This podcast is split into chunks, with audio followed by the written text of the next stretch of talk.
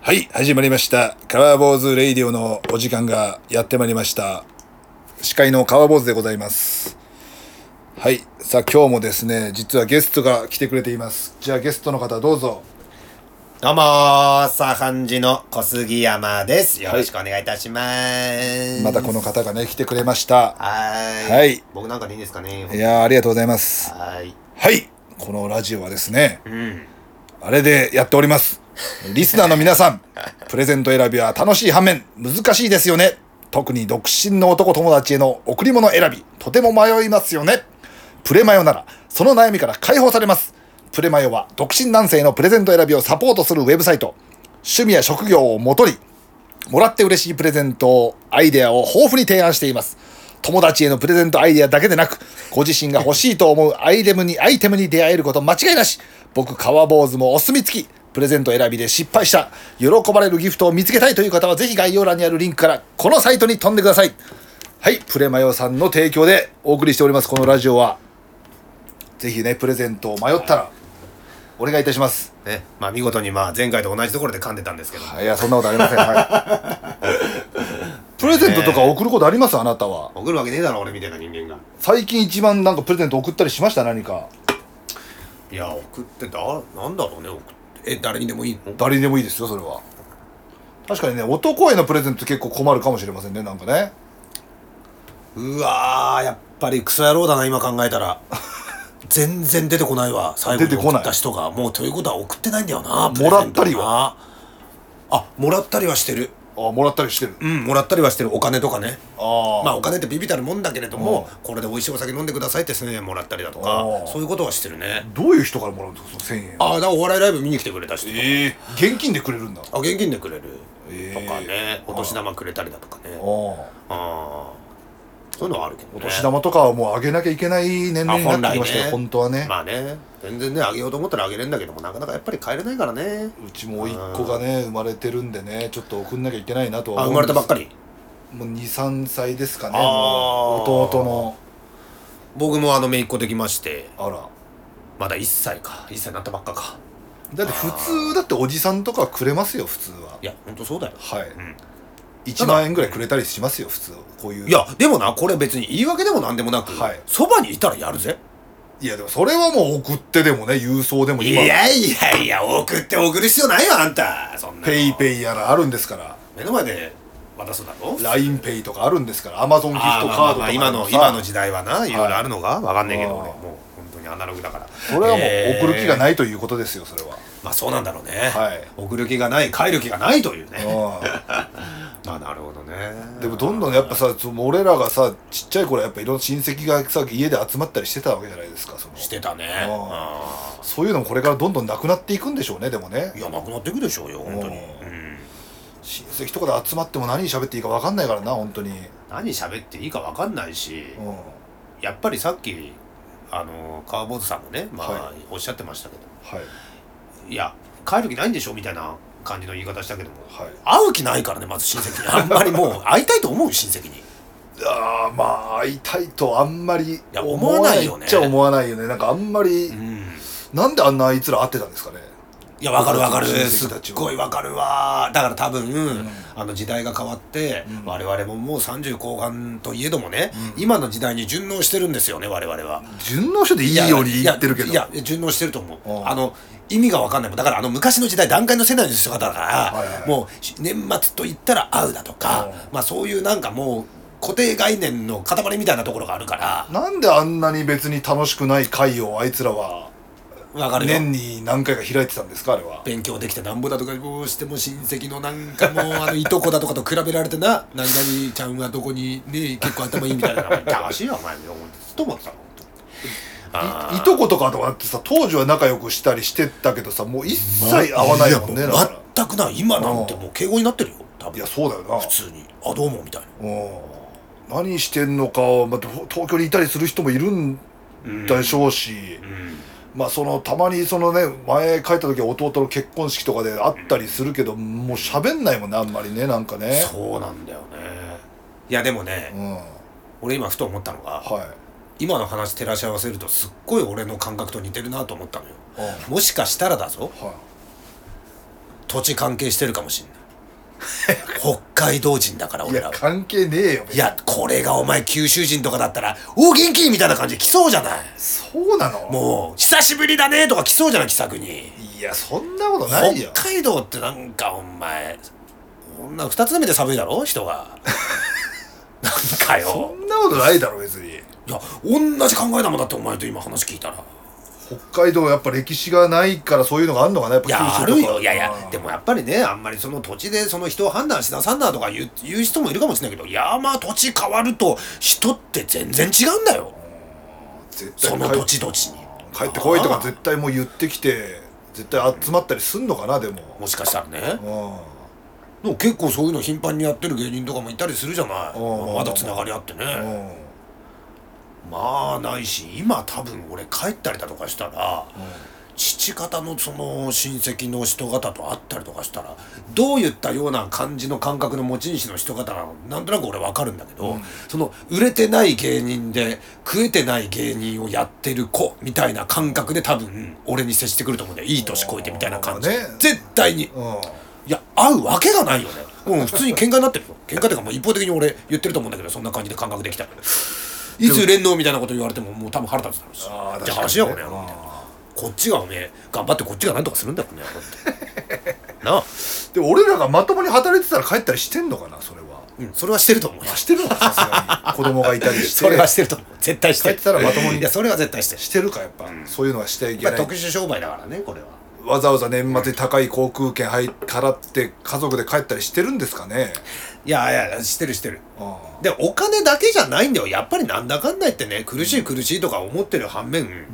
やっぱり好きなことじゃんお笑いって、うん楽しいんだよやっぱりこっちでやってることが別にそんなこと二の次三の次になるよね帰ることが、うんでもこれからじゃあ家族ができたとしたらもうそういうのは会は絶対一切やらないですからあなた小杉山一族がどんどんいっぱいいたとして、孫とかができた場合何だ誰にあなたに、俺にうん、あなたにで孫が来た場合そういう集まりはじゃあ一切やらないってことでいいですかこれからいやでもそれはだからなってみないと分かんないよな 矛盾してるのかも分かんな向いこうからしたらでも寂しいと思うんだよ自分がさ ああ親としてさああいてさ全く結構やっぱ俺がもう育つにもやっぱお金がかかってるわけだいぶねあなたもそうだけど、はいはいはいはいそのリターンが全くないわけだよ親からしたらあマイナスですよ全てにおいて、あうんまあいそのいんじゃない別にプラマイで言ったら、うんいいんじ ゃないと思マっイてるナスでしかなかったわけですからだかあらそれをなんとかね、返却していかなきゃいけないっていうのは思あああってるんですそういうふうに今まで育ててくれてありがとうございますみたいなそ感れじはでねねああいやその気持ちはあるけどもねうん、うんだからそういうところなんじゃないああ売れないところは売れない理由は俺の返却そういう精神をちゃんとしっかり持った人間がもしかしたらねいや別に全く持ってないわけじゃないけどまあまあまあうん逆にでも親戚とかが来たらどうすんだろうなでもどこに親戚いがや親戚の会にもしいきなりこう開かれた場合は、ん一応やっぱ、まあ、売れてないですよとかいうボケとかするしかないんですかねその行った場合親戚と俺多分何も喋んないで端の方でタバコプカプカプカプカプカプカ吸って酒ついだりとかはいやいやなだからもう酒つぐってる行為自体も俺嫌いだからこの日本の風習の何名誉の人に酒つぐっててめえで次はこの野郎って昔っから思ってたから俺あでっ嫌いなのその日本あれ日本だろあれあれむどいどこの国でもそうなのあれひその名韓誉の人国にとかはそうじゃないすとべかてあそうその辺とか韓国とかは儒教そうとかのその辺とかそうなんあーじゃな俺い嫌い俺もういやいやアメリカとかはないだろ意う味が分かんないもんあれ瓶とかだからさあうん自分で継ぎましょうと思う上の人もまあ別にね自分でもだって俺俺もいいからで後輩とかが例えばなんでさあの酒継ぐとかビールグラスはあんなちっちゃいんだよねあれすぐ飲んだらすぐなくなるからすぐつかなきゃいけないじゃん本当にもういいよもう継がなくて継がねえしお前らの持って思うしあれうん別に嬉しくないもん継がれてもいやそうなんだよもう自分で継いで自分で飲もうぜみたいなだから売れてませんけど何かみたいな顔でずっと端の方にいると思うわ俺はそれじゃあでもああいう場合さもう大人になってきた場合もう、ああいうのって誰がおごってたんだろうねあのなんか多分割り勘とかしてるイメージないじゃないですかああいう店とか行った場合さあのうん寿司とか頼んだりするじゃんなんかてんやものみたいのをさ親戚で集まった場合はいはいはいはいああいうのって誰が負担してたのあれ家のやつが負担してたのあれあれっえてえだから親戚一同で寿司屋に行った時誰が金出すかってことそうそうそうあれなんか割り勘とかしてる話とか分かんないじゃん聞いてないじゃんあれだから我々子供にはわからないようにうまい具合にやってたんだろうなこそこそなこそこそやってたのかない やいややってたよ俺もそれわかんねえよここは私がとか払ってたんだいやそれはだから公に見せてないだけでなんか裏でごちょごちょごちょごちょってやってじゃあここはお兄さん払ってる払うってことでみたいな感じだったんじゃないのわかんないけどそうなのかなそれが出し合ったのかもしれないしねもうあーあもう花からねその予約してねあでももう本当年末ですからねもうねまあね年末はどうですかまあ年末はまあまあ毎年変わんないよね去年と変わんないよねだからダクトは年末忙しくなったりしないの全くなくなんだよ仕事がいやいつから26日ぐらいからあそうなんだやばいよだから26日ぐらいからなくなって12月のうん1月の長い時でもう10日ぐらいまでないからどうすんだよもう20日ぐらいじゃんいやもうやばいいやばいよ本当にずっと何ももうせずに家にいるよゴロゴロゴロ金も使えねえしいや金はでも使っちまうだろ家にいたあらー酒だって飲んじまうんだからさあ何年か前の覚えてるあれコロナ禍の時だよなコロナ2020年だったっけあれ、お前が、行こうぜ飲みにいや俺金ねえよ俺が出してやっからっつってあの山下雄三の店行っただろあ行った行ったあれ年末かあれ年末年始だよあおうれ年明け早々だよ俺金ねえからっつったら電車賃もねえよっつったらいいよ俺が出してやる電車賃ってお前あの俺がホームでお前が立って待っててさ巣鴨まで迎えに来てで俺に金お前ぶなげて起こしたもんなあのこっちい来れないからうん投げるぞっつってあの107円バーって投げて俺それキャッチしてそれで切符買ってさあの同期の山下雄三ってのがいるんですよそいつがね開いた店行ったもんな大塚の。そんなんで俺がおごったんだよそんななんか俺金持っいやてただからいや俺もいいいいっつったんだよ俺金ないからっつったんだけど「いやいいいいから行くぞ」っつって「俺金出すから」ってお前言ってあのなんか要ストーンのカラオケ屋行ったのはいつあったねあれはああれはまた別の日あれはだって確か赤鬼行ったんだよ板橋の板2橋人のでね有名焼き豚俺が先に飲んでてだいぶ出来上がってる時に急に連絡来て「じゃあ僕後から行きます」っつって来たんだよなうわ懐かしいなそうそう要ストーンが働いてたんだよなうん今まだバイトしてんのかな要ストーンいやもうしてねえだろうわかんねえけどなんだいぶ人気あるみたいだよね板橋のカラオケ屋でなんかねいきなりねなんかすごいそう要ストーンが働いてて要ストーンを押してるカラオケ屋があるんですよねずーっとあのースピーカーから「どうも要ストーンです」っていうあの要ストーンが喋ってるねううんあの要ストーンがそのカラオケのルールを喋ってるってんうんダメですよそういうことしたらみたいな感じもなで後から挨拶しに来たよね確かね違うんだよ俺が酔っ払ってでっかい声で「要ストーンだ要ストーンだ」とかってお前も注意してたんだよ俺に「やめろ」ってそれあんま言うなよ俺いるじゃねえか要ストーンがだから要ストーンのメガネの方がいたんだよあいたの働いてたそうじゃあ気使わしちゃってで関わりもねえのに関わりもねえような二人のなんかどうしようもなんねえ謎よのお前先輩に一個上の先輩がずっとお前しかもあの駄菓子カラオケだったんだよああそうそう駄菓子がいっぱいあるなそこの駄菓子のとこでくちゃくちゃくちゃくちゃくちゃべって嫌だったろうな売れてないいや嫌だっただろ知らないい先輩にいやほんと挨な拶しに来んのなんだこいつらと思いながらなずっといたん だろうなああでラップ歌ってななんうかわあそうだわ歌ってたわ証言とかあれあんなこともあったなうん懐かしいわカラオケとか行くんですかあなた行かないもう何年だもうずっと行ってねえぞもうあれ以来行ってないって感じってこいや最後に行ったのもいつだろうあれがまずいつかっていうのがまずパッと出てこないもんねとまあ確かにいやでもコロナ前だろあれ45年あれ56は年前じゃない前だねでゆ雄三の店に行ったのが確かあれ2020年だったと思うからコロナ真っ只中の年だったと思うんだよねなあのんて年店はだったっけなまあなんかあのね鳥天の店そうそうそう今となればすごいもんな成功してあ34店舗あるでしょあなんてこの間だってばったり会って奥さんが歩いてるの「おお」っつってうんそれこそ今年かなあったの夏においえいこの辺で新宿で会っておう「何してんの?」っつったら「いや今からあのなんていうの新しい店新宿に出すからおうそれの見に行ったんだよ」つってああこういう呼んでもらえってな成功者でございますね成功者だよいやーやっぱりそっちの方向いてたんだな我々なあいつはいやーそうですねもういろいろありましたけどもうんということでじゃあ階段お願いしますなんだよお前振り下手かお前 なんでやってんだこれ階段お願いしますって いやいや我ながら階段お願いしますはいちょっと階段なんでいやもうまたなんかもう振りがもうえー、階段やっぱ小杉山さんといえばもはいはいうはい階段っていう感じになってますんでねうんうんうんうんうんなんか視聴者の方もなんかあったらね送ってほしいんですけどもねなんかねはいはいはいはあーいちょっと待ってくださいね、はいちょっと見てみますんでその間喋っといてもらっていやーなかなかやっぱ怖いことってなんかないですからやっぱ僕は全然前もね結構あありましたいやあったけどああなんか結構アグレッシブにだから動くようなあれだからあんまり声だけで伝わるかなってやつなんだけどあ、まあ全然まあはいあのこれ地元にあ地元であった本当の話なんだけれども、はいあの地元のとあるねご家庭の方々、あの日曜の昼下がりにあの冷蔵庫壊れたって言って、でちょっとあのまだそんなそんな買い替える冷蔵庫でもないから、ちょっとあの電気屋さん呼んで修理してもらおうかっつってはい電気屋さん呼んだらしい、で来てで「どちらですか冷蔵庫は」つって。はいあとこちらですって見てる時に、そこのあのご家庭にあの娘さんがいたらしいんだけれども、はい娘さんがその頃いくつだったのかなまあそこまではもうちょっと深く覚えてないもういとりあえず娘さんがいたわけよ、はいそんなちっちゃいあれですよ子じゃ子じゃありませんよ、うん娘さんがいてほんでね「ええー!」って言い出しておう規制上げ出して、おう急におかしくなったんですってで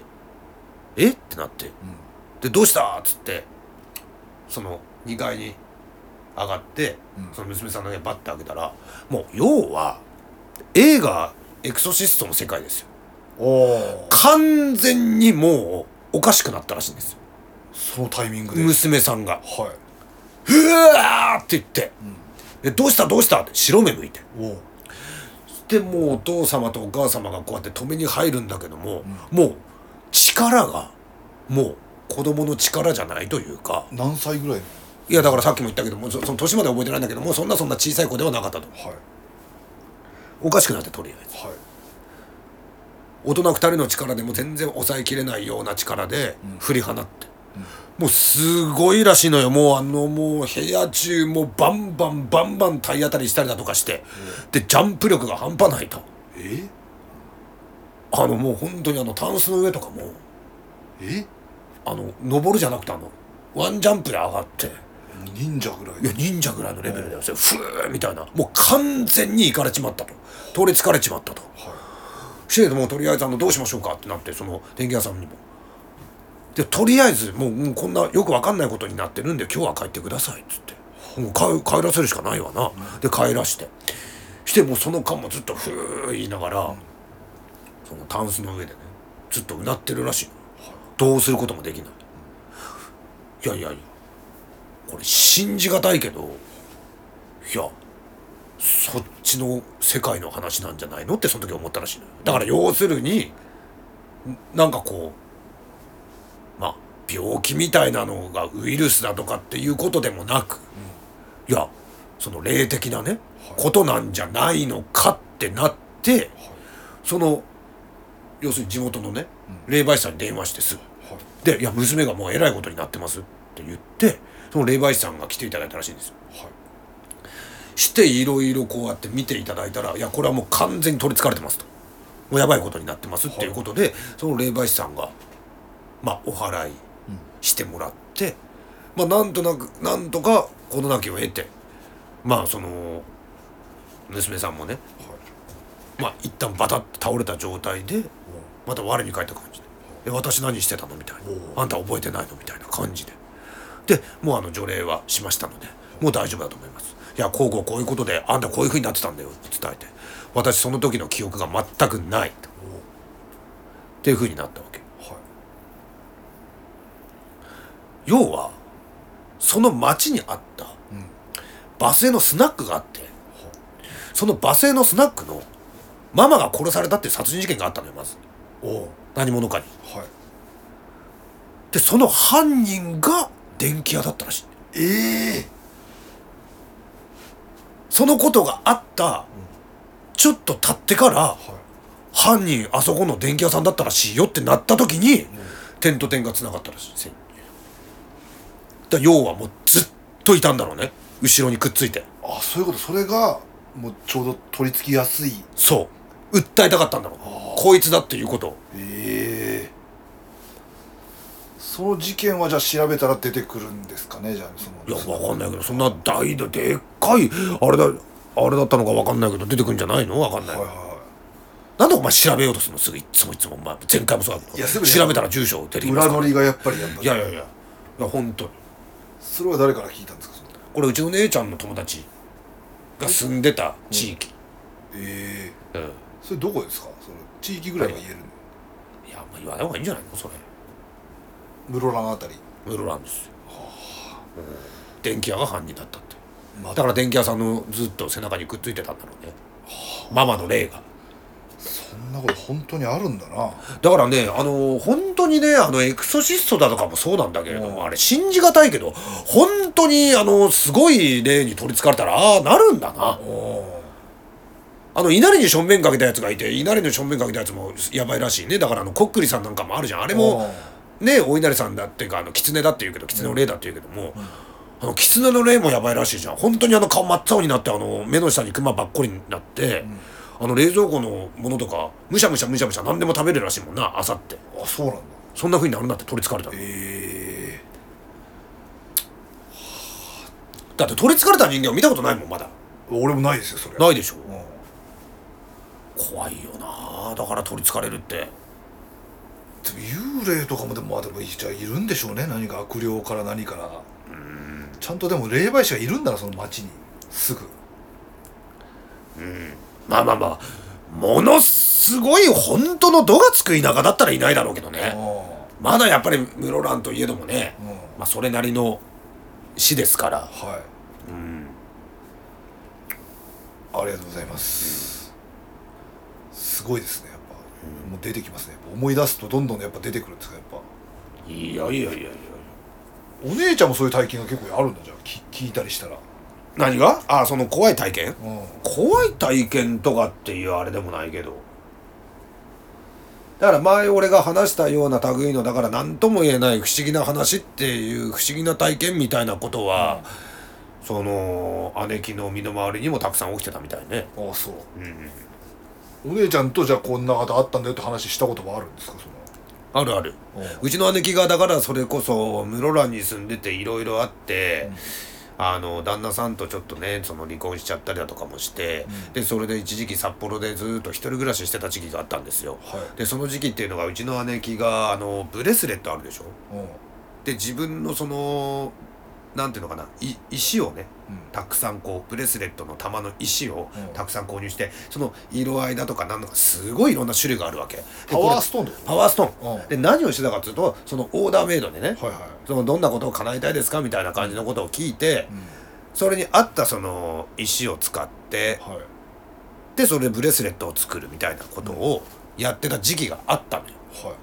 それをなりわいとしてやってるみたいなねでその時に不思議なこと多々あったみたいだね家でその一人暮らししてる家ではいう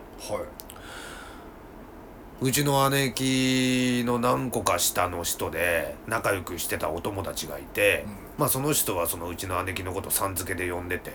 まあ年下だからねまあ後輩と先輩みたいな感じですごく仲良くしてたらしいのでその子にももちろん安くねそのお友達だからブレスレット作ってあげて、そしたらあのああいうブレスレットってさずーっとやっぱりつけて歩いてるわけでしょ、そしたらあのバチンって切れてさバラバラバラってなったら、うんこれはこれで意味があることなんだって、おうもうとりあえずもうあなたはもうこの願い事もうそれはもうななんていうのかなもう必要ないですみたいなはもう叶ったも同然ですでもないけども、もうあの満たされてますよってことなのかな、うんただあのたまにその石が欠けてしまったりだとか弾け飛ぶじゃなくてちょっとなんか壊れてしまうみたいなはい感じな時はもう一回作り直してくださいっていうこともできるんだけれども、お直しという形でもうこれって直せますかねみたいな感じうんでそばにいたらあこれはこういうふうに直したらいいねみたいな感じでまあお直しっていうこともやってたわけ。はいそしたらちょっとねこう仕事をしながらこうつけて仕事しながらこう仕事してる時にその石がその欠けちゃったとかやっぱりおお二玉三玉まあまあ分かんないけどはい欠けてしまったと。でそれをその直してもらうことできませんかねっていうふうに、まあ、来たらしい。はいでうちの姉貴がそれを見て「あこれだったら全然直せるよ」っつって「あこんななんだったらもうタダで直してあげるよ」っつって。え兄貴がそのパワーストーンで働いてたってこと、うんあの自分でやってた。あ自分でやってたの自分でやったの家で、はいだから内職みたいなことだようねん、、でそれを見てあこれだったら直せるよって言って、あありがとうございますじゃあ直してもらっていいですかね」っつって「うんじゃあ後で直すわ」っつってでそれはそのまま2人で確認してそそう置いといてで別のことやってたらしいのよ2人で、うん、いろいろこう喋ったりだとかあいろいろ悩んだりしてしてまあちょっと時間経ってからそこにそのかけてしまったねそのパワーストーンがあるんだけどそれをこう取ってまあ普通に直そうかってなった時に全然壊れてないらしいんだよえこれ不思議じゃないもう完全に割れてた割れてたやつが一切割れてなくてなんだったら傷一つなかったらしいんだよえそこに置いといてじゃあなんだったらそれは2人して見たんだってそうやな2人して見てて、うんああだこうだ言い合ってそれを置いといてじゃあ後で直しとくねって言って、置いといて、別なことしてちょっと経ってから見たら、一切壊れてないらしいえじゃあ2人して「えななんでえ欠けてたよね」つって、じゃあ普通ほら欠けてて、いや例えばだけどさ、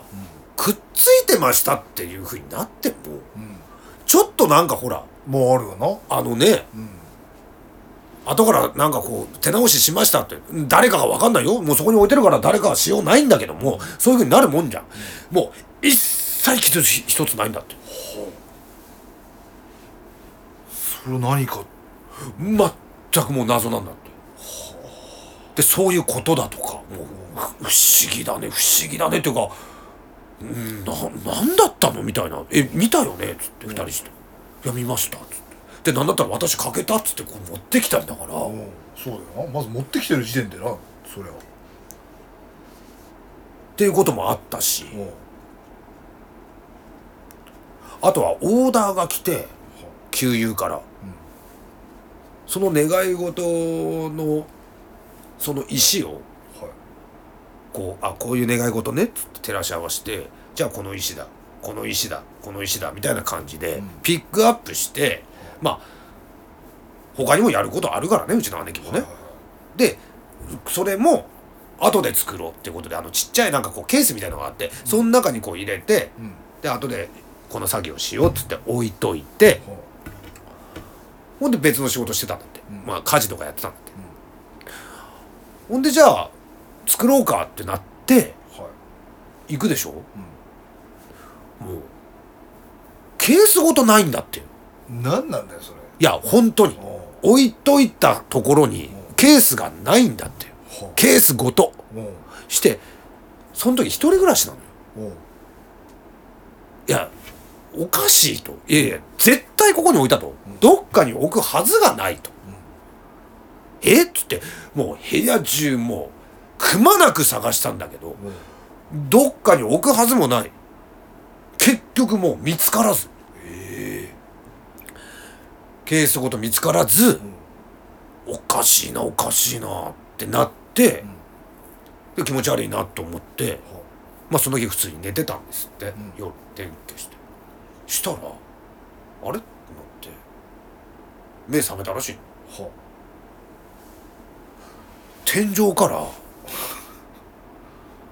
なんか頭にコンコンコンって当たって目覚めたらしいんだけどな何何と思ってなんとなくわかると思うけど電気つけたらそのピックアップした石が体に落ちてんだってえ天井から落ちてきたみたいな感じはしてえええええってなって全く謎ケースはなく石だけがうんそれどういうメッセージなんだろうなだだ分かんないってだからもうもう不思議な話だってただただもうそんなことがあるんだってただその部屋で部屋が悪いのかその石がいやいやいやあいや分かんない全く分かんない謎っつってたでもそのパワーそれでメ目覚めたらしいんだもんだって顔に物落ちてきたっつってポンポンポンポンポンって「えな何何何?」ってで電気つけたらポロポロって落ちてパワーストーンででもそれどっかそういう仕入れる業者みたいなのがあるんだけどその卸売りみたいないいやでもそのパワーストーンがどうこうっていうそれなんじゃないと思うやっぱ部り屋が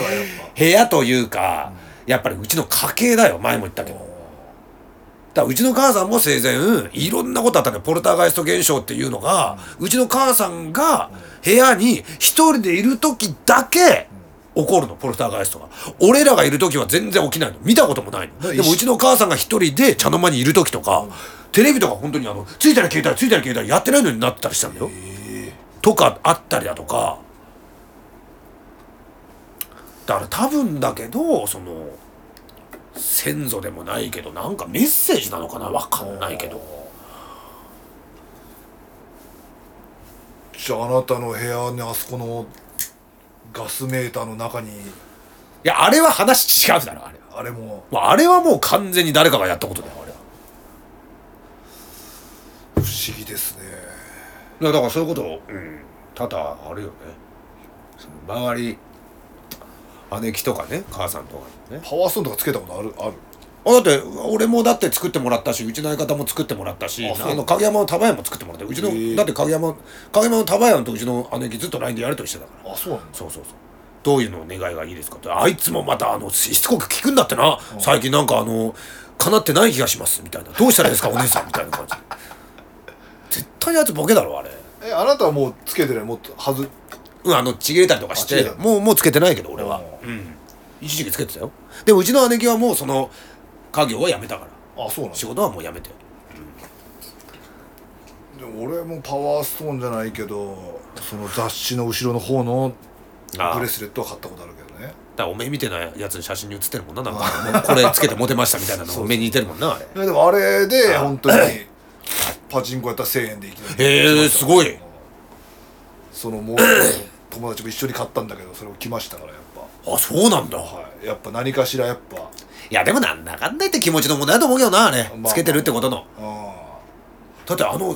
兄さんだけどあの人も作ってもらったんだようちの姉貴とー誰あの今でいうところのトラフグの田畑さんがあそうなんだそうなんかか影山のそれこそ束屋が兄さんに「いやあの小杉の姉さんがそういうことやってて」っつってで当時はあの田畑藤本でやってたんだけど、はいはいはいどうしても売れたいとはいそれで作ってもらったそんなに芸人に売り出してたんだいやでもあの言っても田畑さん2人と束屋と田畑兄さんと俺とまあ熊本ぐらいかなおーあんまりでも前結構パワーストーン業者みたいないっぱいなんか店あったような気するけどさ、うんあんま最近見ないよねあんまりなんかあーでも別に俺嫌いじゃないけどねパワーストーンとかね、うんいいと思うけどねあれねすごいね、うん、何でもやっぱり気持ちだ ろああいうパワーストーンもそうだしあのパワースポットなんかもそうだけど、うんやっぱり行くその精神だとかつける精神だよねあだからこれをつけたらもう売れるんだろうみたいなような気持ちでやっていやるまあ不届きそれは不そうですね届き者とかなんてもうもうバチ当たるよそんなー結局気持ちですよね気持ちいい気持ちいい本当にそうそれが大事なのパワーストーン行ったから売れるとかじゃなくて、そうそうそうパワースポットねきっかけというかそうそうそれそだけうそのうそうそうその自分の言ってるその精神状態はい、がすごく大事だと思うパワースポットとか行ったりするんですかあ行きましょうだからそれこそ水宮神社ねああ三峯神社また今年も行くあ来年か年明けたら一人でそれ一人で行ってるのいつも人で行ってバス乗ってそうそうそうそう結構遠いでしょあそこめちゃくちゃ遠いよ3時間近くかかる俺も行ったななんかでも結構パワースポット行ってればってやっぱ僕他力本願なんでやっぱもうパワースポット行ってりゃいいってあそういう精神で行ったのね精神で行きましたねあーいろんなとこ行ってましたけど俺はなんかワクワクしながら行ったんだよね、うんただただこういうところ行ったことないからってでああもめちゃくちゃいいところだよなやっぱり行ったら、まあまあまあまああなんかすげえ楽しかったわ一人だったけど何ここと思って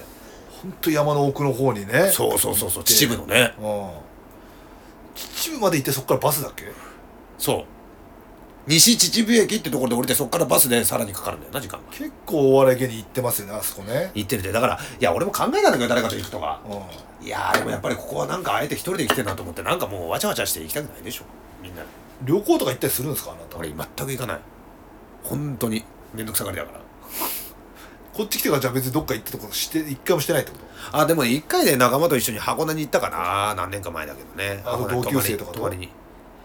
あのそれこそあれだよ前話したけどあの LINE でね車作る工場で働いた時に知り合ったまだつながってる仲間とまだその仲間とつかつながってんですうんかつながってるつながってるうんうんとかと言ったけどねなんか疲れない旅行っていや疲れるけど楽しいじゃん別に旅行は旅行でやっぱこんなとコンクリートジャングルにいるよりはやっぱりいやだからそれこそだから俺のその悪いそのあれになってんのかなと思うのが、なんだかんだ言って家が一番ってなるからな俺は。いや家が一番だけどもいろんなとこ行くっていうのがやっぱ楽しいとはいはい思うはんいですけどもそこいやでもね来年からそうしたいなと思ってる。なんで来年から なんだよ何よなんで来年からってもう今年終わるじゃねえかこの野郎。だああそうだけどから来年からちょっとまあねアいろんなところに行こうかなとは思ってるけどね。ああうんどこに行きたいとかありますかいやーでもなーどこだろうないやどこでもいいよだから日本だったら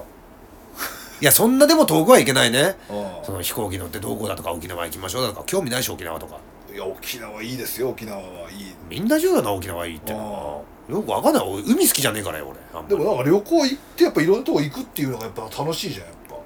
だから一応あの死ぬ時にだから後悔することのうちの項目に入ってるらしいねいろんなところに行かなかったっていうのがすごく後悔するよっていうもういつ死ぬか分かんないんだからさ、んそれは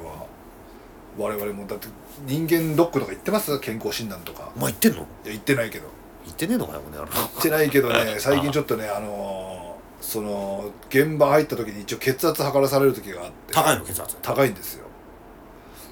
お前知ってるあの影山のタバヤンの血圧やばいのあそうなの知らないの知らない知らないあいつやばいよあいつあれだよあの普通で行くところの80歳のあのじいさんが叩き出すような数値出たんだよ190とかしてもうあの医者がびっくりしちゃってうんあのあのすぐ薬おう飲みましょうってなってうんで後々聞いたらん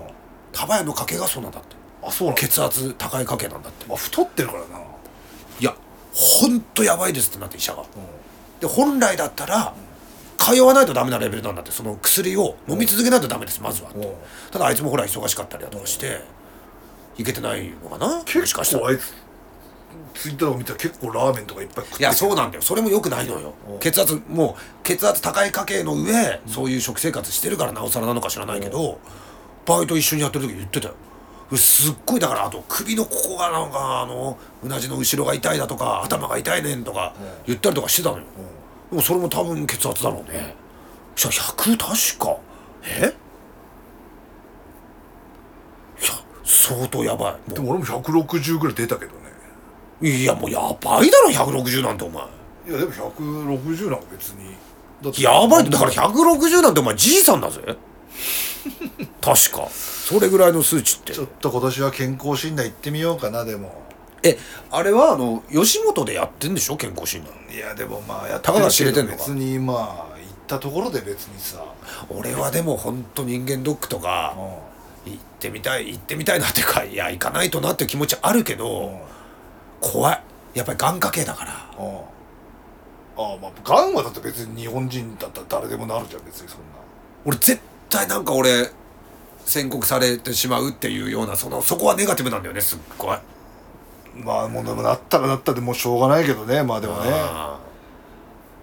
こんなもうおじさんの話してますけどもーでも不思議だよねうん吉本の吉本のさ舞台ばっか出てるでしょもちろんねうん新連載は、はいいやそんな話で盛り上がってるかどうか吉本のね楽屋がそんな話で盛り上がってるかどうかわかんないけど、めちゃくちゃ病の話って盛り上がん ないあそのうかないや俺すごいよ俺の出てるライブとかいやなんだかんだって病の話ってなんか盛り上がるよなってあの楽本屋当でにどんだけじじいよっていう話なんだけど、ん結局あっちゃいたいこっちゃいたいそれどうすればいいんだこうすればいいんだとかって話盛り上が んないあの話っていやでも僕最近なんかやっぱねいろんな腰が痛いんでいろんな整体とか行ったりしてるんですああこの間もな、い行ってから来たっつってたもんなそう腰とかその辺は悪くないですかやっぱ重たいなと思ったことあるけどもそこまで深刻に捉えてないからきついと思わないのかなもしかして結局やっぱねせ気持ちの問題ほんでとねやっぱ整骨院なんかねいろんなあーほんと探すんですよあ結はいは構い口コミでねグーグル口コミ整骨院なんかいっぱいあるんじゃんなんかあるなでさ口コミ見たら500件とか300件とかああはいはいはいあれ全部嘘ですからねあれいや切りないよなあれはね全部多分だからその口コミ書いてくれたら割引とかでやってるからそんなお前なんでそれさっきからそのいろんなタバヤの話とかしてるけど話回ってこないのタバヤの話聞かなかったいやそんな神神がかったやつ板橋にいるってあのじいさんあそうなのポンポンとこれぐらいでやってみっつったらもう治ってるっていやいや高いんだけど神のやつがいるよお前知らないの嘘じゃないんだよだってそこはいあやのネルソンズの和田とかも言ってるっつってたよ、ええやべえところでおいくらぐらいえいくらっつってたわけだいやそこまでは覚えてないけどいやあるんだと板橋の聞けよだからあいつ板橋のゴッドハンドは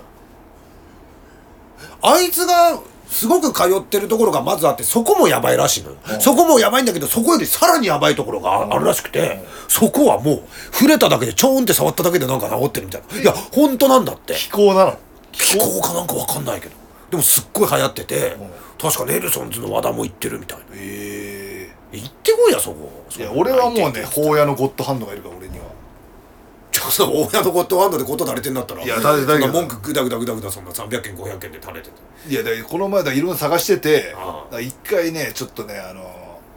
1000円初回1000円っ安いなて言われ5000怪しいな8000円ぐらいのが1000円ですっていうとこ行ったのよあ行って、まあ、90分やってくれ一応ねあはいはい普通なんか一つの一軒家でやってるあとこなんだけど若い人が来てまあ一応やってくれるんだけどやって終わった瞬間に「下の回数券っていうのがこれ5回 1万8,000円のところ1万1万5,000円で出してるんで」とか言ってうんで結局断れなくていや断れよお前そんな図体してお前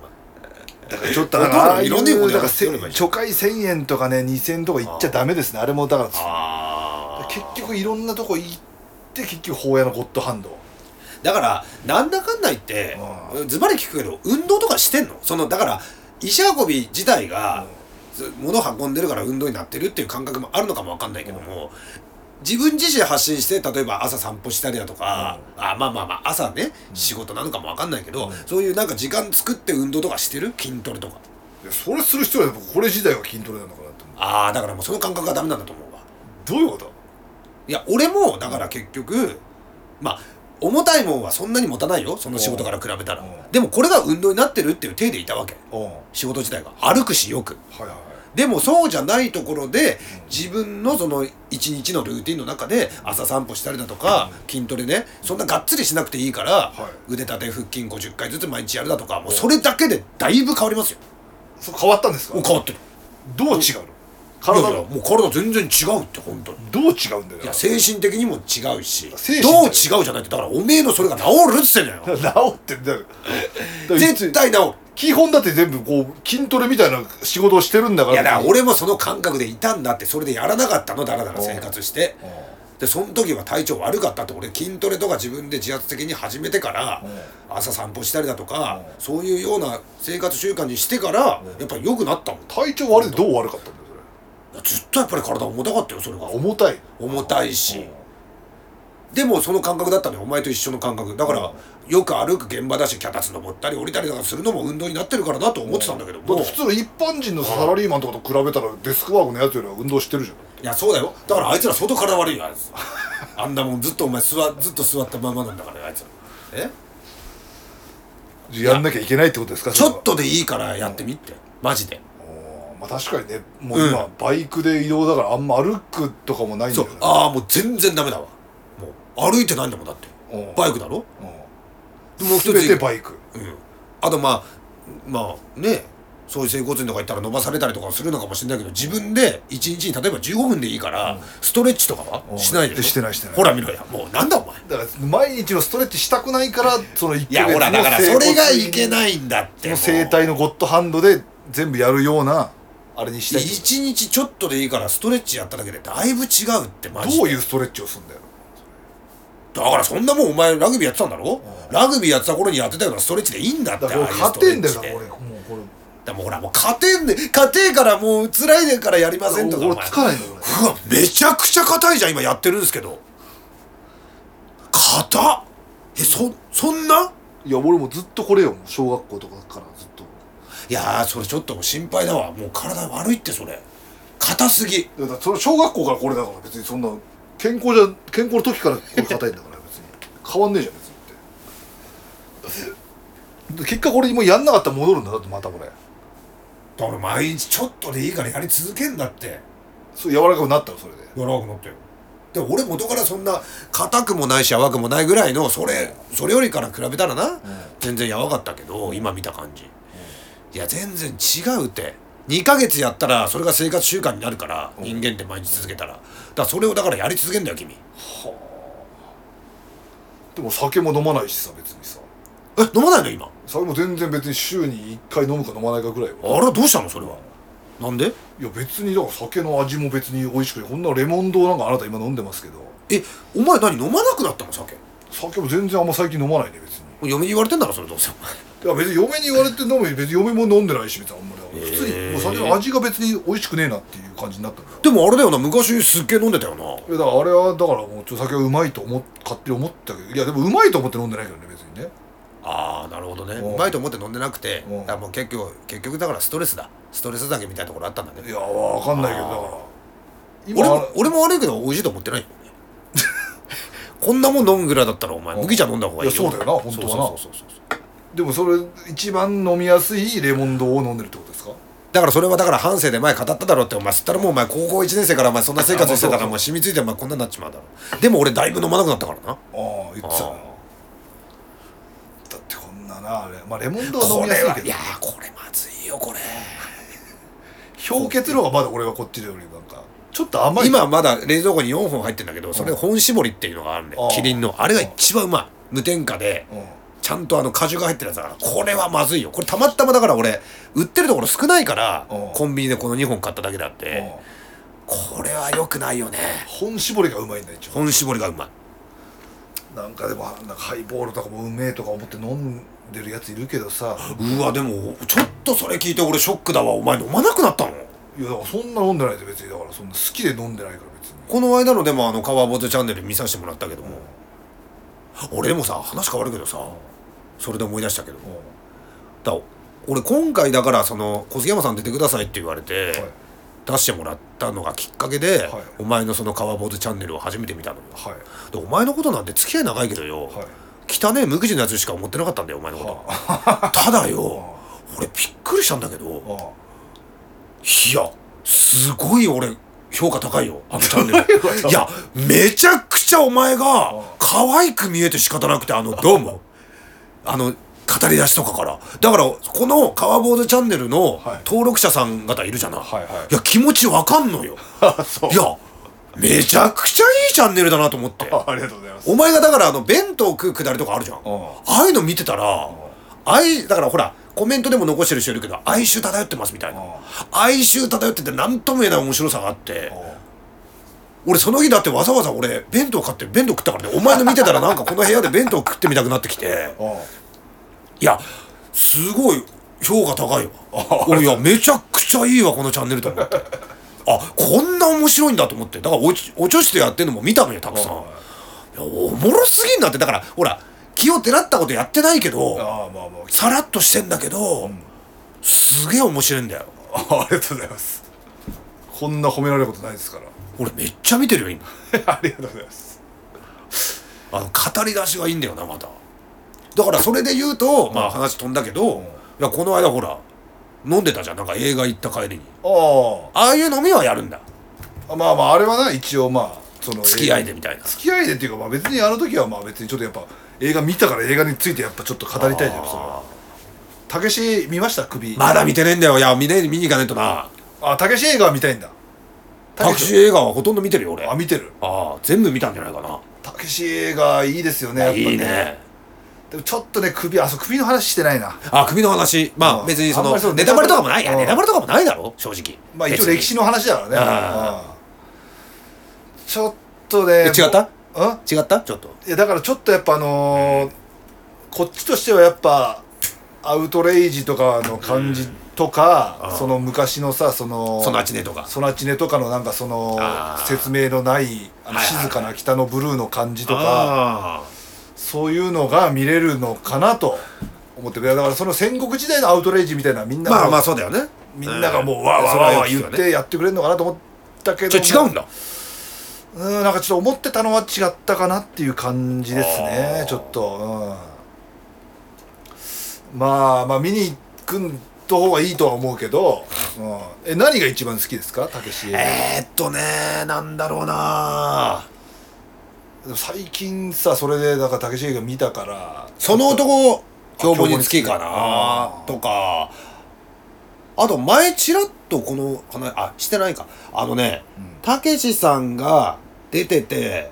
あの監督はたけしさんじゃないの、うんで確かそれ本が先に出ててそれがたけしさん書いた本だからあの「教祖誕生お」ーあれ面白いねあ面白いんだあめっちゃ面白いよあれああれ某ね最近お途中まで見たね、あの某某動画でチャンネルでうん違法アップロードされてんのを途中まで見てあれ面白いんだあれ教祖誕生好きあれ大好きあいつ見て出てるやつ藤原じゃなくてあいつが出てるやつやな萩原さんが萩原さん若い頃でうんであと玉置浩二さんとかも出てるあそうなんだうん若い頃のね、へーだってあれまだもうたけしさん事故る前だからだいぶ昔の映画なんだけどあれたけしさんが監督じゃないんだなあれたけしさん監督ではないえー、あれ見てみようじゃんあれね面白いんだよああこういうふううにんそのインチキ教団って出来上がってくんだなみたいな話なんだよあーへねえ本当に面白いあれはで最近もキッズリターンも見たけどキッズリターンもいいですよねあいいねきっつりたいいね音楽やっぱ久石譲の音楽ではでででんであでれんががいいいいよよねねあれやっぱたまんないよねうん花火も見たけどうん花火もまあまあまあまあまあまあでももなんか、まあ、でもキッズリターンの方がやっぱ絶対あの先輩がさ絶対そっち一がいけないっていいうやそうだよね言行っちゃってね金子健がね励めばいいんだよあーそうつってさあいつうん俺昔よく似てるって言われたんだよ金子健に顔ああまあめ似ちてゃるくちゃ言われてたね似てるって似てるけどなあ昔もう出会う人出会う人に言われたのほんと金子健に似てんなってキッズリターンの続編のやつ見た見てないあちょこっとちらっとなんか見たけどあれはだってあれたけしさんなのあれたけしさんじゃないけどたけしたけし組の北野組のや人あれが何なのあれ続きなの話続き続あきと続きなんそのだ後二人で再会してみたいなな話なんだけどあれもでも見に行ったけどあれもちょっとなんか違った見てないわ俺あーあとソナチネかそのうちねでもあいの夏静かな海も俺も好きなんだよなあれもや俺はうっすらしか覚えてないわあードールズとかもあんまり覚えてないし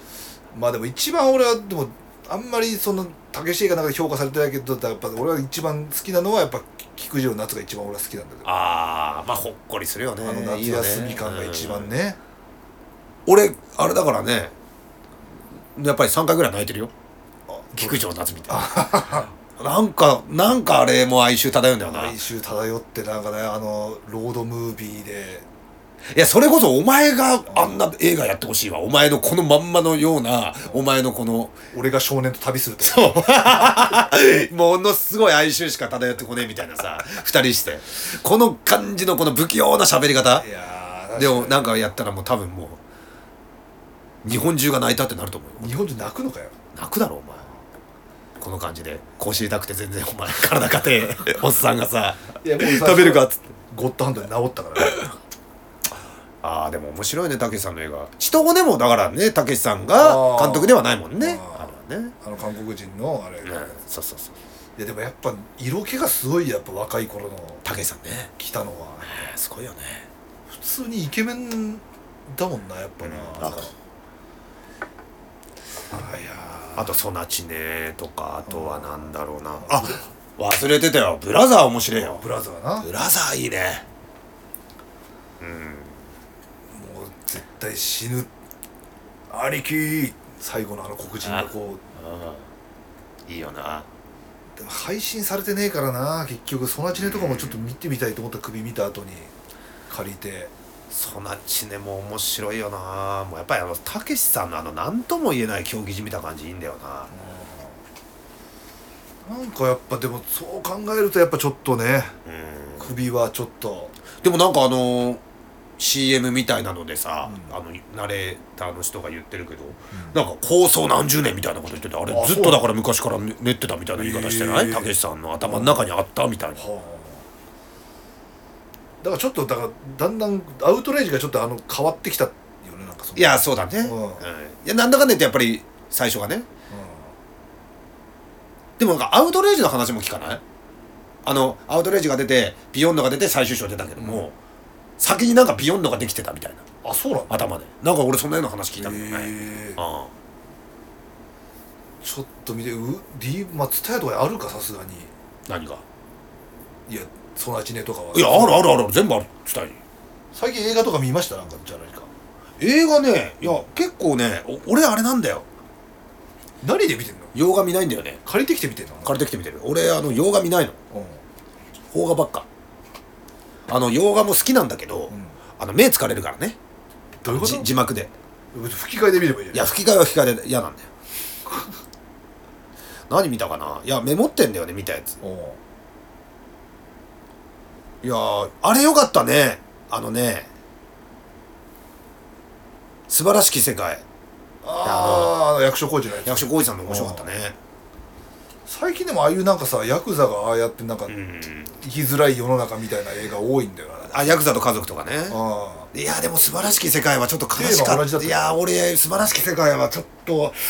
いや切なかったなその時代の変化に合わせて最後役所あれ見に行広ったな司さんが亡くなってしまうっあていれうなんだね老人ホームそうそうそうでなんかい最後なんかじめられてた人がいて、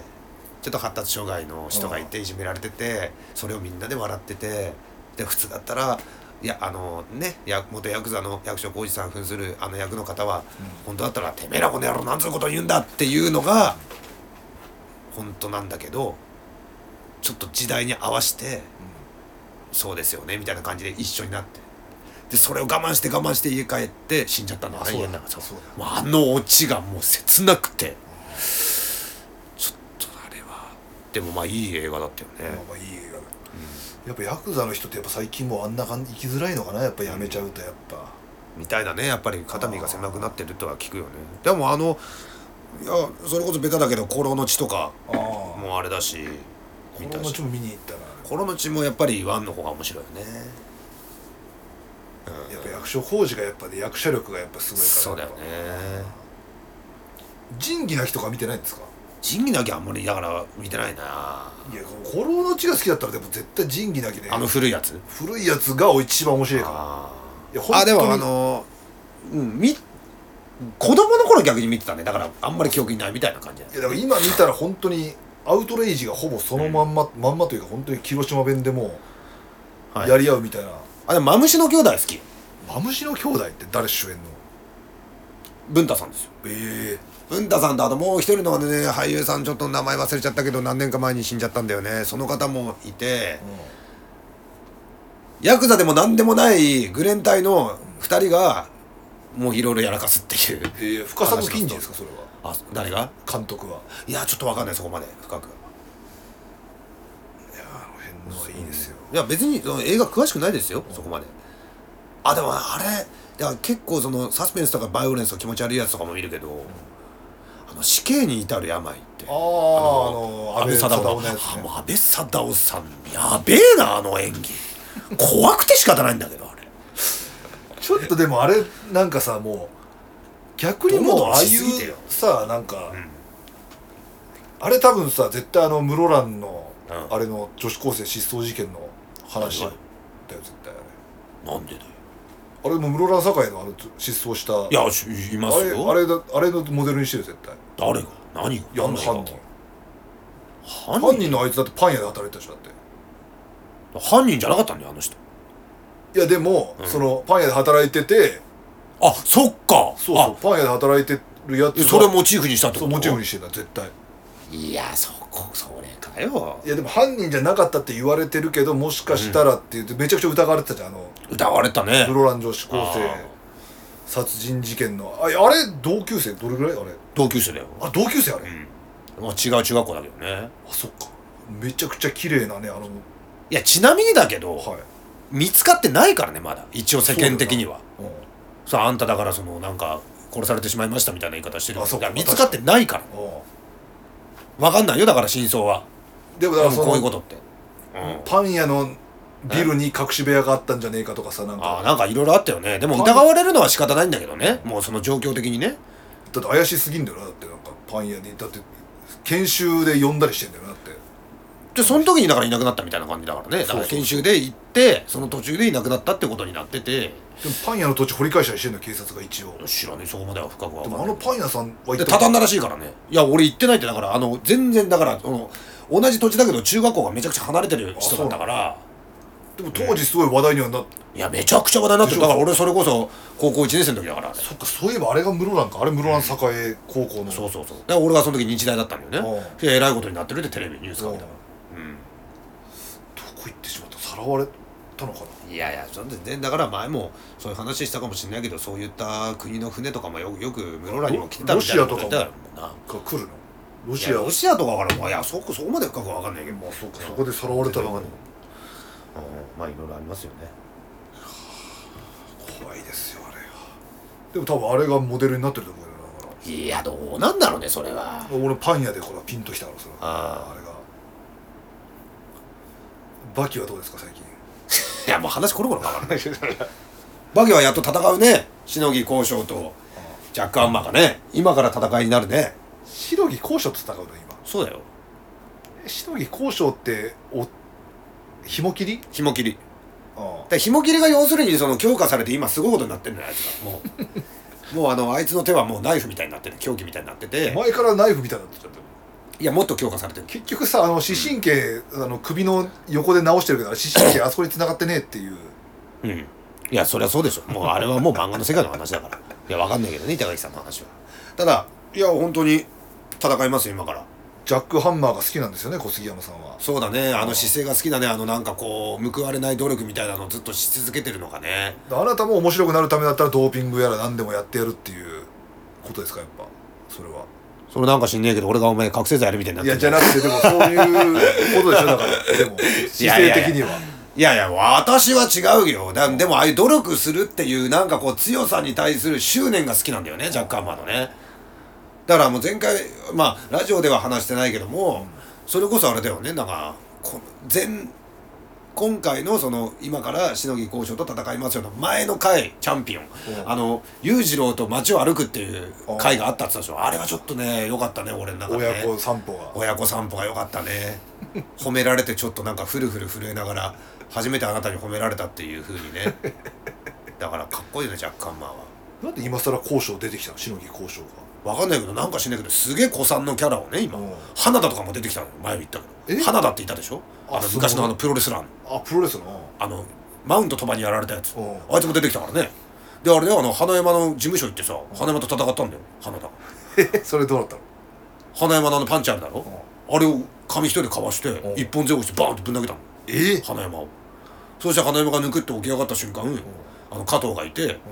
加藤が「あすいませんあの清正花田さんうんあ清正という秋の山はさんじゃなくて加藤あの空手の加藤でしょ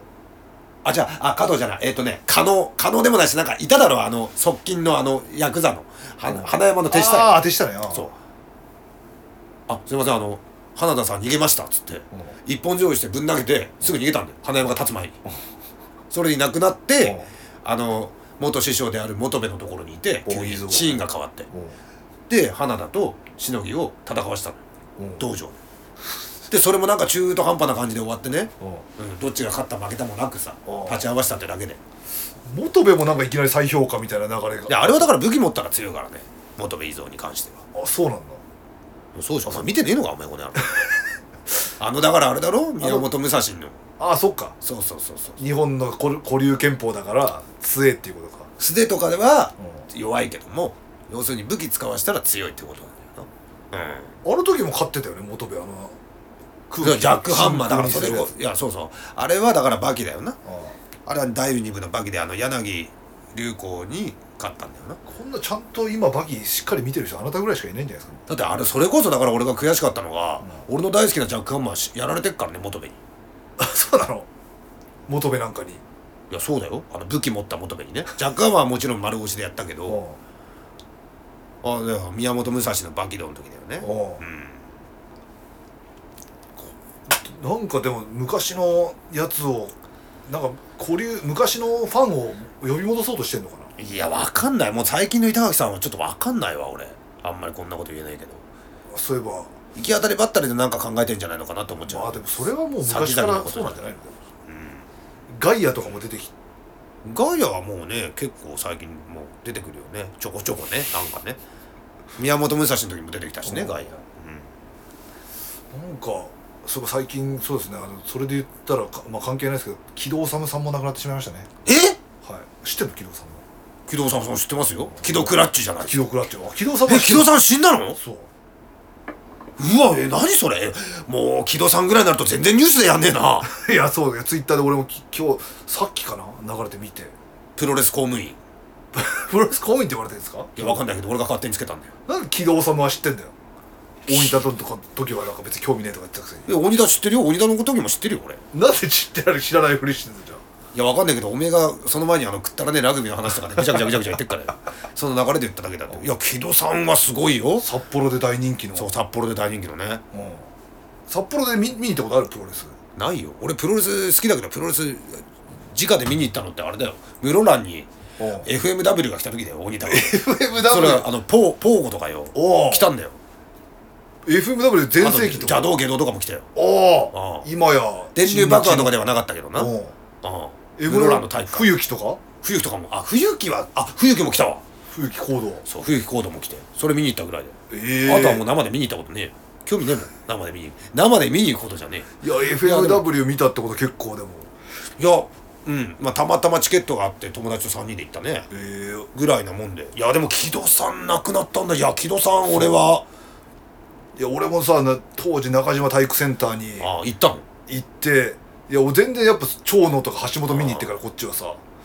そしたら軌道さむ「デレって」みたいななんか変だなんか昭和っぽいででててでてあそうそうそうそうでててででいやそうそうそうででててでで俺あれこれほんと嘘つきで俺いまだに外歩く時聞くからたまに俺ジャンボ鶴田と天竜とかあの昭和の入場曲好きなのよででででででででででででででででででででででででそれ起動さんで軌道さむかいでででででででであそうそうあそうそれだそうデレってってあの音が好きなんだよ俺あの入場曲はなだって軌道サブテレビでワールドプロレスリングで軌道サブの試合流れねえじゃねえかだって流れてたってちょっとは 流れてねえ流れてたタっッてクとかだろだって何が軌道サブの試合なんかタックとかいやでもあれだよ普通にやってたってお前いつから見てんのプロいレやスそれで軌道さんの好きになるやついねえだろだって当時いや俺はバカにしてたよ当時木戸さんのこと いや当時木戸さんのことはなんだこいつって思ってたよそりゃ昔子供の頃はねじさんのさおっさんが出てきていさやそうでもだんだんその自分が年取っていくに従ってその木戸さんのそのいぶし銀の、まあ確かにねだから俺藤原義明さんとかも好きなのうんああいうなんか昔のうんそのカール・ゴッチのそのスタイルをうん貫いてるあのプロレスいぶしう銀んあれはすごい好きなのあれこそだってプロレスじゃんまあねまさにあの戦い方がうんあのイギリ木スか戸らの蹴木戸蹴りとかもすごいよなあの蹴り方あの足上げるだけのあ の顔クーって蹴るやつあのこういう蹴りじゃないあの空手の蹴りじゃなくてさ足だけこうやって上げて顔蹴るだろ木戸さんってあの木戸蹴りっつってあのそんなに俺軌道さんも詳しくねえよ俺軌道蹴りなんかあんの軌道蹴り軌道蹴り巻き固めとなそう木戸クラッチ木戸蹴りでてるってってってってってたらもあうもうもう中島大輝さんもすごいでしょ上り上りあれなんで上りなのあれいや何が理由なのだってわかんない札幌出身じゃないんでしょじゃないだから今札幌は多分今もうお通夜みたいになっいてやそうだろうねみんななんでなのあれ歩いてないんじゃない人木戸さ んもお前200万近くお前人口いるのになんで木戸さん亡くなったのお前木戸さんが亡くなったいやーでもすごい俺は好きだねだから木戸治対それこそ藤原義明とかめちゃくちゃ面白いからねいぶし銀面白くねえんだだから面白いってあの戦いが眠くなりそうだけどでもガチンコだったら強いと思うよ俺木戸さんあは、ーまあまあね喧嘩は絶対木戸さん強いからね木戸さんって UWF そとうかにいそうに行ったんだっけ第一次 UWF そうがだね言ってるわ多分ねあの辺そのでね辺のガチのちゃんとカール・ゴッチの流れのそうそうそうそううわーそれちょっとショックだなまあでもショックでちゃんと見てたからな本当に娘さんもねプロゴルファーですごい美人な方であねいやーそれショックだわ最近プロレスは見てないですか全然全く見てないだからもう興味なくなったの俺だから今でもプロレス見るけど、うん昭和のしか見ないから俺えあれは最近武藤敬司の最後の試合見たかさすがに見てない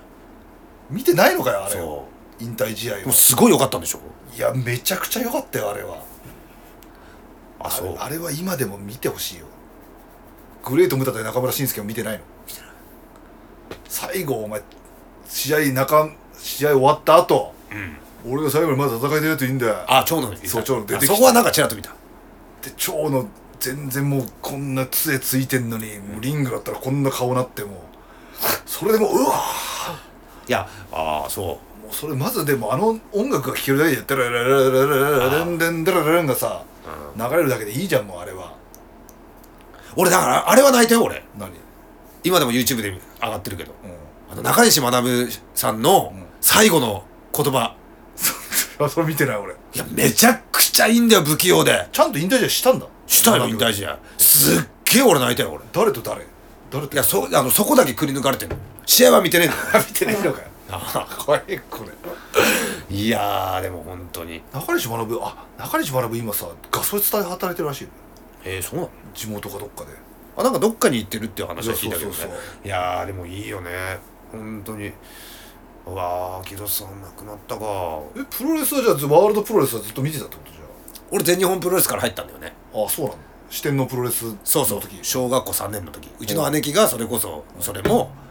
全日本プロレスのファンになってうん、あで全日から見るようになって新日も見るようになったねあ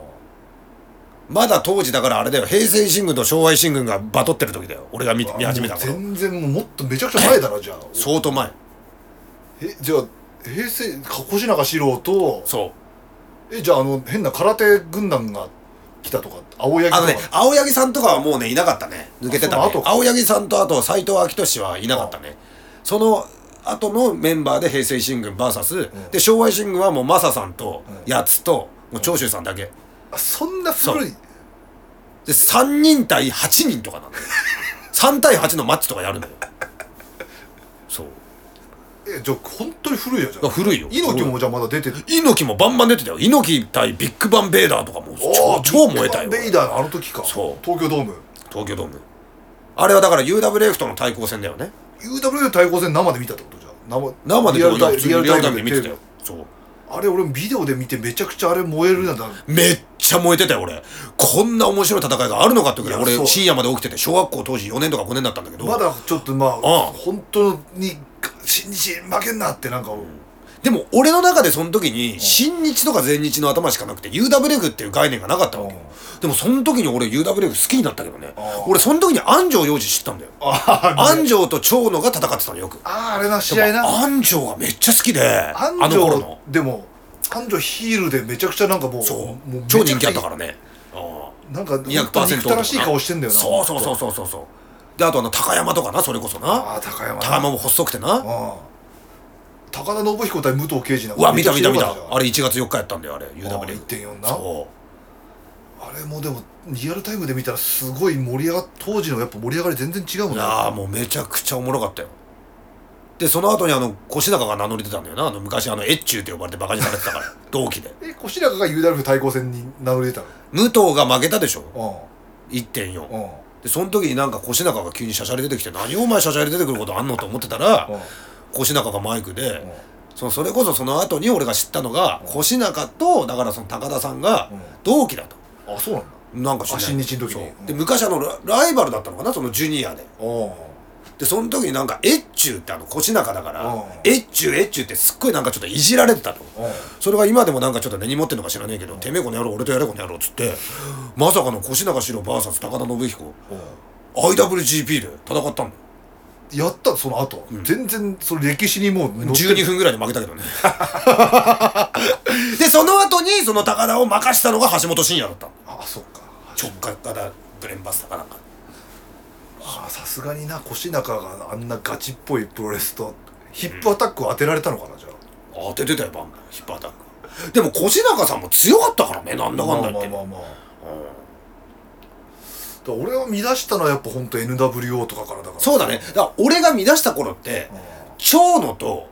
長野があの黒いタイツ履き始めた頃なのようん白を脱いで青黒を履白いてと赤青だったよねなんかそうで俺はヒールに転向するっつって、あの平田さんのねあのマスクかぶったスーパーストロングマシーンと出たんだけど、うめちゃくちゃ仲悪いのあ仲悪いのそうあの本当にあのもういっつもあのこうね仲違いみたいのして、てめえこならタッチすれやこの野郎みたいな感じで喧嘩し合って、うんそれであれでしょマスク脱いで平田だったっていうあそうなんだそっから普通に平田になったそうで平田純次として戦い出して、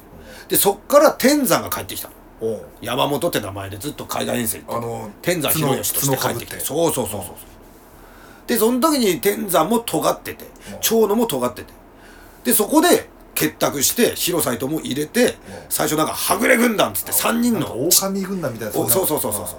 3人のちっちゃいユニットだったんだよ最初はでそっからどんどんどんどん広がっていって NW うんであれでなんかハルク・ホーガンかなんかが来てなんかんみたいな感じで NWO ってで武藤敬司ハルコ・ホーガンは来てないんじゃハなルいク・ホーガン来てないんだけどかでも NWO スティングとかそういうやついっぱあいいたいたスティングいた外人選手もいたねあとノートンもあそ NW だしそのノートンも来たしなで一時期ドンフライ入ったしねあ入ってたなこれは盛り上がってたなえ全日はじゃあその最初見始めたけど全日は誰がいたやついやもう完全にもうもう全日ときたら、もうずっと全日は四天のプロレスしかやんないから、うん他の選手育たなかったから、うんでも俺今 YouTube でいろいろ見るけど全日の試合いはやえぐいめよっなちゃえぐいよなえぐいよな新日なんかよりも比にならないぐらいえぐいよないやだからもう新日なんかもう全然だってもうほんと三沢のエルボーのガチエルボーってマジでやばいじゃんだってみんな言ってるもんななんかあの三沢のさエルボーやばいのさなんかない、あの集めた集めたや三つ沢のエルボーどれだけやばいか語るみたいなのあるでしょ、ほんとやばいらしいよね三沢のエルボーいやでも見てもわかるじゃんだってもう川田とかもうほんとボコボコに食らってんのなしかも川田それでなんかもう川田のやばいおパワーボムの落とし方みたいなの見いてややべえあ三れ沢のあのくほぼ首のそれあんなんやってたらそれは死ぬわっていうあといまだにさそのさプロレスファンから言わせてもらうといやあれはかっこよかったってあんなもうなんかいぶし銀のギャラでずっとやっててそのノアができたじゃんうん三沢とかが離脱して、うん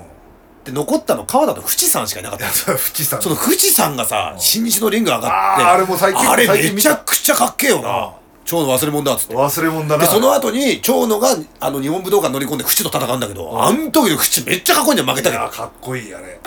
超かっこよかった。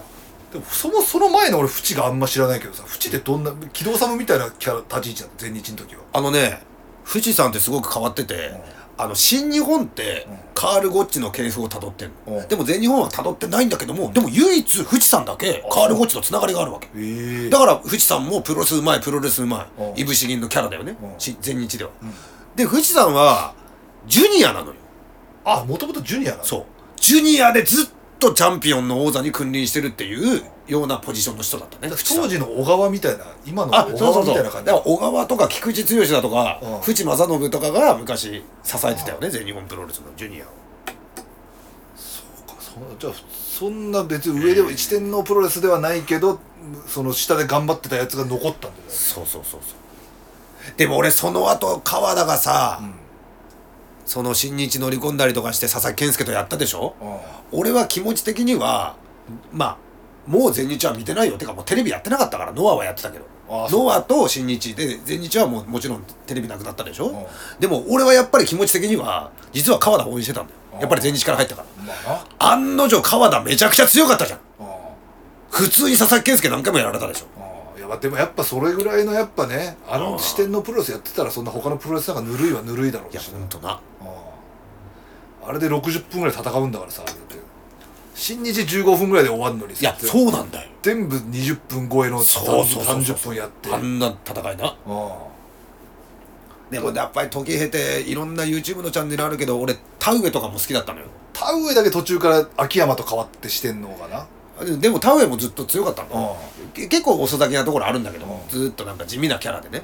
でも俺田植えさんのキャラも好きでで今となればもうさ引退されててなんかどっかでなんかやってるでしょステーキハウスとかいうあそうなのなんか多分やってんだよ食べ物屋やってんだよね奥さんと一緒にうんそこにさ長野が行くっていう YouTube チャンネルとかあ んのよ田植えさんに会いに行きますとか言っえてそれとかすっげえ面白いよねえ昔じゃ考えられないじゃんまあまあ交わることがえうん田植えはな一応馬場さんの系譜というかまあそうだよね赤いパンツ履いてるし赤ないパンツ履いてあー技とかもなんか河津落としとかそうさそうなんかそうさそうそうそうあんな視点のプロレスの中でちょっとしょぼい技というかあの感じになるとでも後から技がめちゃくちゃ増えたんだよね田植さんってあそうなの喉輪落としだけじゃなくていろんななんかをダイナミックパワーボムとかさ俺が田植えみたいなあ俺が田植えなあとなう懐かしいわんでもそう室蘭でも室蘭でもい新日も巡業で多分なんか着てたと思うよいや俺がだから学生時代は着てたイメージないけど新日本は FMW はどんな試合してたのさ普通にハードコアマッチみたいな武器は持って「やー!」とか言ってたよなんかシャドウダブル X とかいた、いやそこまでは分かんないわでもポーゴが着てたのは覚えてるミスターポーゴとあと邪道芸能冬木じゃあ道芸堂も今だってもう新日本のマッチメイクしてんだ今とグラジエーターとかなああグラジエーターは知らね外人のさこんなメイクこんなシュッシュってなったさメイクしてる昔 FMW にいたやつえないやでも中島体育センターはあれ本当に最初行った時は本当震えたよ俺は中島体育センターってまだ存在するんでしょもうないいやもうないえないのだって北エールっていうところになってあ北エールね、うんはいはいはいはいはいはいそこでうん猪木問答これあ猪木来たからなあのあれあれそこでやったのあれです北海道でああれ北海道なのあれれお前らの俺らの上に神がいるっつってあーああれでしょ猪木来てたまんねえよなあれほんと困ってるもんなみ んな明るい未来が見えませんとかもあれも生で見てあれいや懐かしいなだからプロレスはだから古いのしか見ないな本当に最近も見てるってこと最近はだからああもう YouTube では見てる昔の試合ねでもやっぱり本当にプロレス好きな人みんな口揃えて言うのがあのガチのそのプロレス一番強い人って誰なんだっていうさ昭和も全部含めてみんな言うのがジャンボ鶴田っていうよねああいうなでもいやでもジャンボ鶴田はやべえよあれ怪物だぜやっぱもう見ててわかるだからジャンボ鶴田も俺を見始めた時でも別にもう一戦退いてたからさあんま見てないんだよギリギリ出てたぐらいだね俺が見てたのあそうなんだそ馬場さんももうお笑いプロレスみたいにラッシャー木村とかとなんかう世界最強タッグで俺が見た1993年はスタン・ハンセンと出てたけどねあそうなんだそう永元遥とかさなんかああ懐かしいねあそうのそうそう悪役紹介ねうんでも結構いいところまで行ってよあの川田田上三沢小橋で決勝やって馬場、ハンセンは確か3位とかだったからでも接待だろでも結結構も構うこうやガってチ足伸ばしてなうんもうみんな当たりに行くみたいなな、うんいまあスタン・ハンセンはでもやっぱやハンセンもやばいね強よやっぱあと昭和のさ、もう完全なる昭和の映像だけど、スタン・ハンセン対ビッグバン・ベイダーとかやべえぜあああれはスタン・ハンセン対アンドレ・ザ・ジャイアントとかあれもやべえうん本当にただもう殴り合ってるだけだけうどんでかいっていうのがやっぱアンドレとか俺が見てた頃まだギリ生きてても来てたりしてたけどねうんあそうなのそうで馬場と組んでたよ あの巨人タッグで馬場もなち古い映像見たらすげえ動いてんだいや馬場さんの若い頃はすごいねうんだって本当二軍でもう一軍上がるかっていう時に風呂で転んであそうそうそ怪う我しちゃってそうそう そうそれでプロレス行ったんだよなああいやーいいよプロレスはやっぱり昔のプロレスだよな今って誰なの新日本岡田和親とかやっぱりもう岡田和親やらなんやらい今い永田選手はまだやってんの永田だけ現役だよなうわすごっで確か全日のチャンピオンになったんじゃないか結構最近それは落ちたか全どうか日なんだ今去年ぐらいへー全日参戦してだからもう選手増えすぎてもう枠がないからさ あいろんなとこ出たり多分してもう最近は全然みどこでや見るのやめたのじゃんーいやあのねいつぐらいだろチーム2000までは見てたのうなあ見てた見てたいやもうだからそれも卒プロレスもでもノアとかも見てたなまだテレビでやってる分裂からあとだからこここに住み始めてからも土曜日とか深夜まで起きてたらがっつり見てるわけじゃなくてああなんかプロレスやってると思ってふわっとは見てたけどね岡田和親とかあと後藤なんとかっているじゃなういんとか出てたのは見たけどそこまでがっつり見てないあとあの飯塚選手が飯塚聡選手が室蘭だからあそっかああいう室そうは室蘭なんだよね飯塚選手すごいよねだから飯塚選手って昔あのアイドルでいほらデビューしたじゃんうん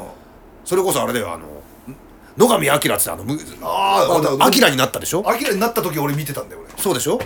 うんで野上明だった頃あの2人があのスター選手としてみたいな感じでアイドルで売りに出そうだとかしたらんだそれよなもアキラ対長野とそうに二人でそうそうそうハンディキャップマッチの時急に出てきたんだよな急に出てきて誰だ誰だ誰だだってあの時はあーってすごかったよなあの登場の仕方めちゃくちゃかっこよかったよいやかっなこよかったあれであれは興奮したなすごいよなそっかむそっか室蘭だもんな俺だってあれだよあの巣鴨の店で働いてたらタヤさんっていう太ったしあの店員さんがいてその人がふわーっと来て俺のところ「あれ小杉山ってさなんか前ちらっと飲み会で話してたらよプロレス好きって言ってなかった?」っつって「あ僕プロレス好きですよ」って「プロレスラー来てるよ」っつってええプロレスラー来てるんですか、誰ですか?」っつったら「グレート歌舞伎とグレートサスケと小川義成飲んでるよ」っつって「どんな3人だよ」と思って じゃあ俺笑っちゃってさ「マジっすか?」って2階の卓にいるよっつって見たら本当はあのグレートサスケはかぶったままでかぶったままでかぶったままグレートサスケはあ、まあ、国会議員そう議員だからうでもあの歌舞伎さんは一切メイクしてない高千代明久の状態で飲んでる本名でその隣にいるのが小川義成えどんなつながりこのそ3うい人うメンバーなんでめちゃくちゃ面白かったよ